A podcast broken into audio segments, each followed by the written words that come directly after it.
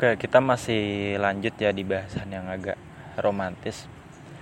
Tadi kan aku udah bilang ya di episode sebelumnya bahwa di sini tuh sedikit gitu perempuan yang seumuran. Kalaupun ada, ya mungkin bisa dihitung jari. Banyak kan emang anak-anak SMP dan SMA yang cintanya tuh masih labil, hatinya masih labil. Jadi aku nggak mau berhubungan sama perempuan yang masih labil gitu. Tapi nggak masalah. Aku punya segudang kegiatan yang bisa membantuku untuk menghilangkan kerugian. Waktu itu kan gak akan pernah terulang. Jadi waktu yang ada, aku gunain untuk melakukan hal-hal yang berguna buatku.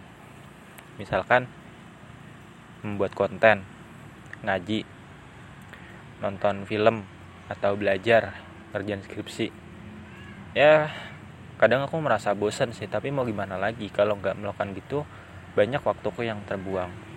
Terus gimana? Kalau mau kenal perempuan. Kalau dulu tuh aku sering banget ngechat untuk kenalan kenalan tapi karena kesibukan masing-masing intensitas komunikasi kita melalui chat tuh jadi jarang gitu. Dan banyak waktu yang terbuang. Lebih efektif kalau kita ngomong langsung. Tapi pertemuan kita di kampus pun juga jarang jadi interaksinya juga kurang mungkin karena pandemi juga ya ditambah kita jadi kurang begitu dekat. Jadi cuma online pun jarang.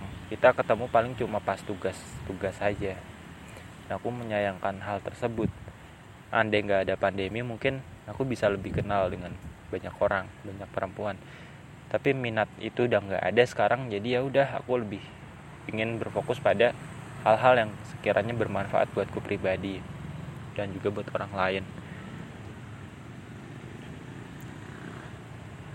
sampai kapan sih aku mau gini terus?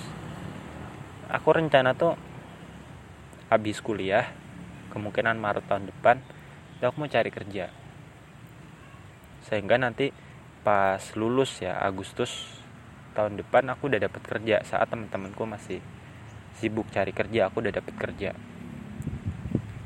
Dan aku udah tahu cara-caranya. Baru nanti mungkin satu tahun atau dua tahun di lingkungan pekerjaan aku mulai nih cari perempuan yang nyaman. Hingga akhirnya aku merasa cocok dan memutuskan menikah dengannya